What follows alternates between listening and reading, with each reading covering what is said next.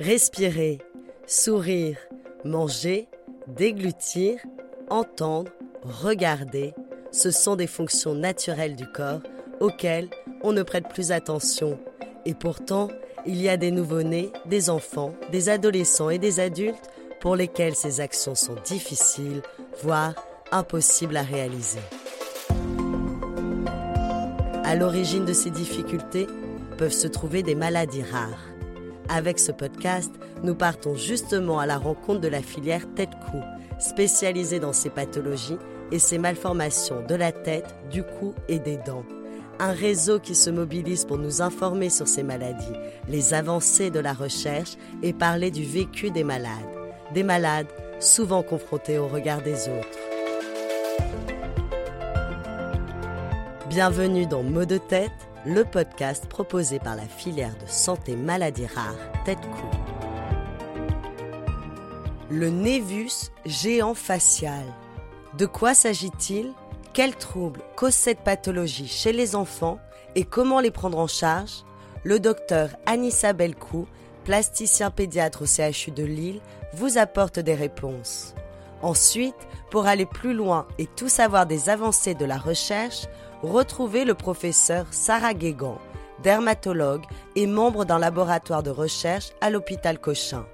Et enfin, écoutez le témoignage de Caroline Moitié, maman d'Héloïse, née avec un névus géant facial. Elle est membre de l'association Névus 2000. Ensemble, nous parlons du vécu de cette pathologie.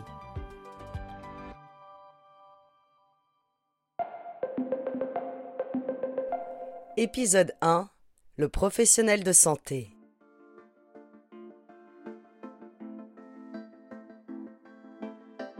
Bonjour, je suis euh, le docteur Anne-Isabelle Cou, plasticien pédiatre au CHU de Lille.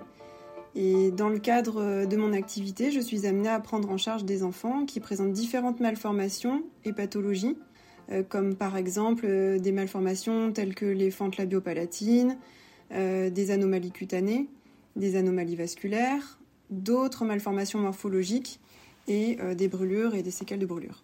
Merci beaucoup, euh, docteur, d'avoir accepté de participer à cette série qui est donc consacrée au névus géant facial.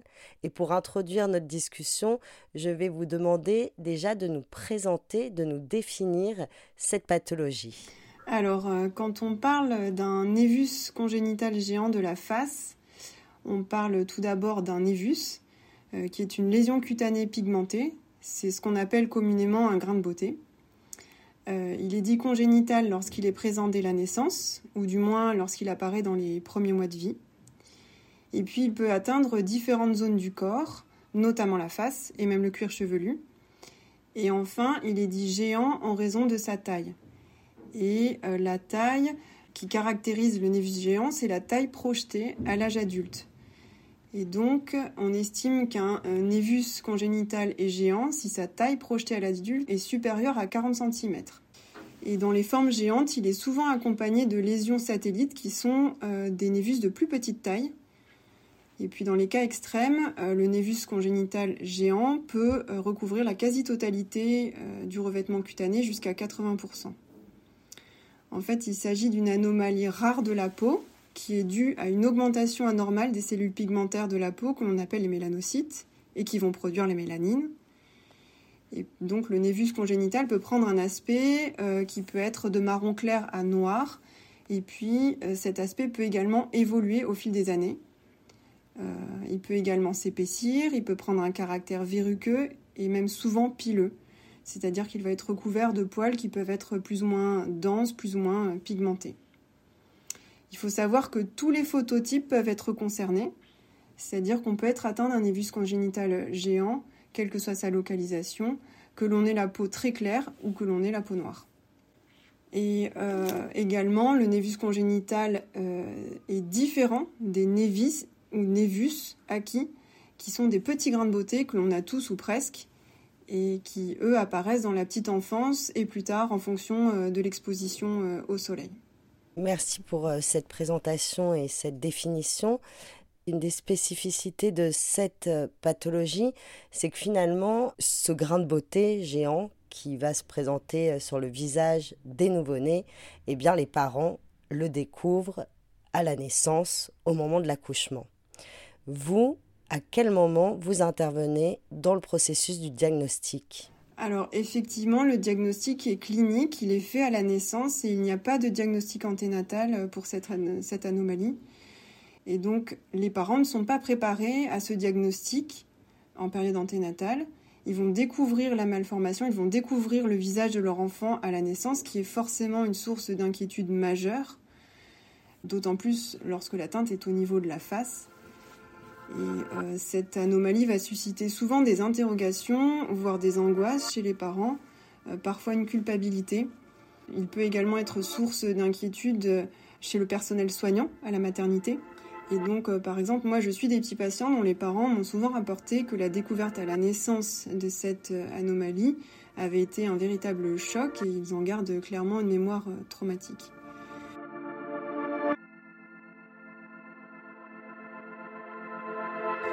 Alors, à la naissance, ce sont surtout les dermatologues pédiatres qui vont être sollicités rapidement euh, pour initier la prise en charge, euh, pour rassurer les parents. Nous, on va les rencontrer euh, secondairement puisque ce sont les dermatologues qui nous adressent les patients. De mon point de vue, il est intéressant de pouvoir recevoir les parents relativement tôt en consultation, même si les prises en charge chirurgicales ne vont pas se faire dans les premiers jours de vie, dans les premières semaines de vie mais euh, les parents ont toujours à juste titre beaucoup de questions sur les possibilités de prise en charge ultérieure. Et je trouve que c'est bien de pouvoir les recevoir assez tôt avec le dermatologue qui les suit euh, pour pouvoir leur expliquer euh, les possibilités de prise en charge, mais aussi les contraintes et les limites de, de la prise en charge chirurgicale.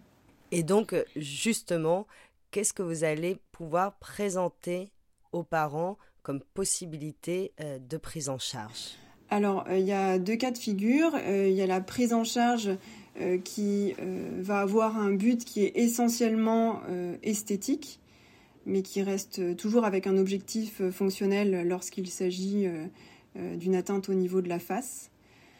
et puis, il y a le versant aussi d'une prise en charge qui peut être réalisée de façon très précoce lorsque le névus congénital géant présente des modifications ou euh, un aspect qui peut être inquiétant, comme par exemple des nodules de prolifération qu'on peut être amené à retirer de façon euh, très précoce pour faire une analyse anatomopathologique. Mais euh, en ce qui concerne la prise en charge chirurgicale à visée esthétique, bien sûr, chaque patient est différent les indications opératoires vont se faire au cas par cas. Et on va vraiment euh, parler de, projet chirurgical, puisque euh, généralement il ne s'agit pas d'une prise en charge chirurgicale unique, mais euh, une prise en charge qui va être réalisée en plusieurs étapes. En effet, le névus congénital géant au niveau de la face va toucher différentes sous-unités esthétiques donc différentes parties du visage. Par exemple, un névus peut s'étendre du cuir chevelu à la région frontale, la région temporale, la région euh, périoculaire, descendre sur la joue. Et donc ces parties devront, euh, ces différentes zones anatomiques vont devoir être traitées étape par étape, avec en plus une prise en charge de rééducation et de réadaptation cutanée qui va se faire euh, en parallèle. Et donc tout ça va nécessiter différentes techniques chirurgicales par exemple l'expansion cutanée, l'utilisation de différentes euh, euh, greffes de peau, comme des greffes de peau totale ou des greffes de peau mince qui peuvent être associées à des matrices de régénération dermique, mais toujours en respectant euh, les sous-unités esthétiques. La plupart du temps, lorsque l'atteinte est au niveau du visage, les parents sont très inquiets, surtout du retentissement psychosocial chez leur enfant, des moqueries ultérieures à l'école et ils sont très demandeurs d'une prise en charge assez tôt, ce qui peut tout à fait s'entendre.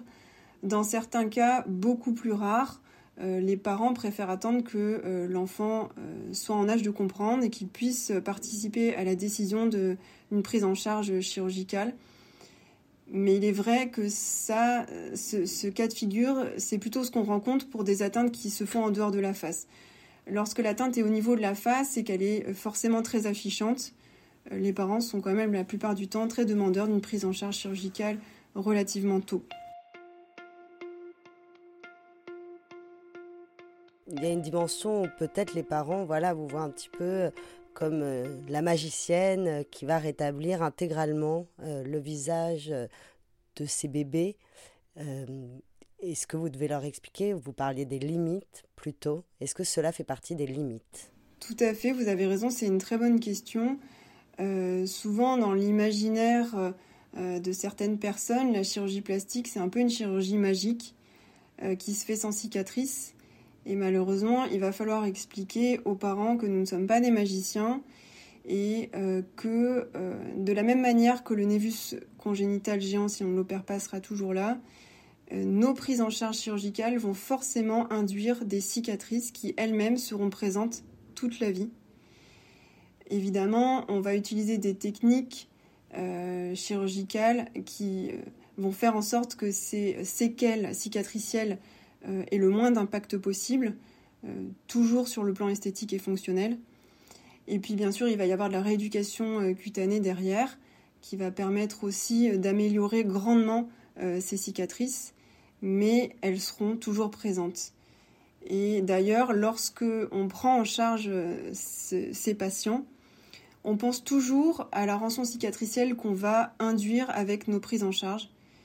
Et donc, c'est toujours à mettre en balance avec le bénéfice qu'on va pouvoir apporter à ces patients. Il n'est pas question de retirer à tout prix euh, tout un évus congénital, qu'il soit sur la face ou qu'il soit sur le reste du corps d'ailleurs, au prix de séquelles cicatricielles énormes, au prix euh, de euh, prise en charge chirurgicale extrêmement lourde, si finalement l'aspect esthétique du névus est plus acceptable que nos cicatrices. Ces prises en charge, elles ont quand même évolué puisque il y a encore quelques années, on était très agressif sur le plan chirurgical parce qu'il y a un risque qu'on n'a pas encore évoqué jusque-là, mais c'est le risque de mélanome. Euh, c'est souvent euh, ce que les parents craignent. Euh, en réalité, l'incidence du mélanome sur un évus congénital géant est faible. Il est probablement de 1 à 2% pour les névus de grande taille ou les localisations multiples. Mais ce qu'il ne faut pas oublier, c'est que le mélanome peut aussi être cutané, viscéral ou neurologique et que même si c'est un cancer euh, cutané de très mauvais pronostic, qui est fréquemment métastatique, euh, parfois quand on constate des métastases, d'ailleurs on ne retrouve pas toujours la lésion primitive, et c'est souvent ce risque carcinologique qui inquiète les parents, mais encore une fois ce risque est faible, et même s'il impose une surveillance dermatologique régulière, c'est la plupart du temps pour le retentissement esthétique et psychosocial qu'on va opérer ces patients. Dimension euh, psychosociale, est-ce que ça va de pair nécessairement le suivi psychologique de l'enfant, mais peut-être au-delà de la famille, de la fratrie. Oui, bien sûr, puisque euh, il y a un retentissement esthétique évident de cette malformation, un retentissement euh, scolaire, psychosocial chez des enfants qui peuvent subir des, des moqueries, qui peuvent se retrouver en situation d'exclusion, qui peuvent être stigmatisés, et donc tout ça peut générer une souffrance chez l'enfant, mais également chez ses parents. On parlait tout à l'heure euh, du choc que cela peut être euh, au moment de la naissance. Et euh, ce suivi, même s'il n'est pas systématiquement proposé à tous les patients, il peut être nécessaire et il peut être nécessaire aussi d'avoir un suivi psychologique renforcé à certains moments de la prise en charge, lorsqu'il y a des prises en charge chirurgicales répétées ou lorsqu'il y a des prises en charge de rééducation et de réadaptation cutanée qui sont souvent longues qui peuvent être euh, considérées par euh, les familles comme étant un peu lourdes avec euh, le port d'appareillage, par exemple des attelles rigides au niveau du visage qui sont elles-mêmes affichantes. Et donc oui, bien sûr, le suivi psychologique fait partie intégrante de la prise en charge multidisciplinaire chez ces patients, chez, leur, chez leur famille également. On parlait de la fratrie. comme pour toute pathologie, malformation ou pathologie chronique, lorsque un des enfants euh, sollicite l'attention euh, des parents et euh, nécessite des prises en charge médicales ou chirurgicales répétées, cela peut évidemment créer des problèmes dans la fratrie, des inquiétudes aussi chez les frères et sœurs. Et donc tout cela est à prendre en compte lorsqu'on prend en charge nos patients. C'était le podcast Mots de tête proposé par la filière de santé maladies rares Tête-Cou. Pour en savoir davantage sur le névus géant facial, écoutez le professeur Sarah Guégan, dermatologue et membre d'un laboratoire de recherche à l'hôpital Cochin, et Caroline Moitié, maman d'Héloïse et membre de l'association Névus 2000. Retrouvez-nous sur toutes les plateformes de podcast.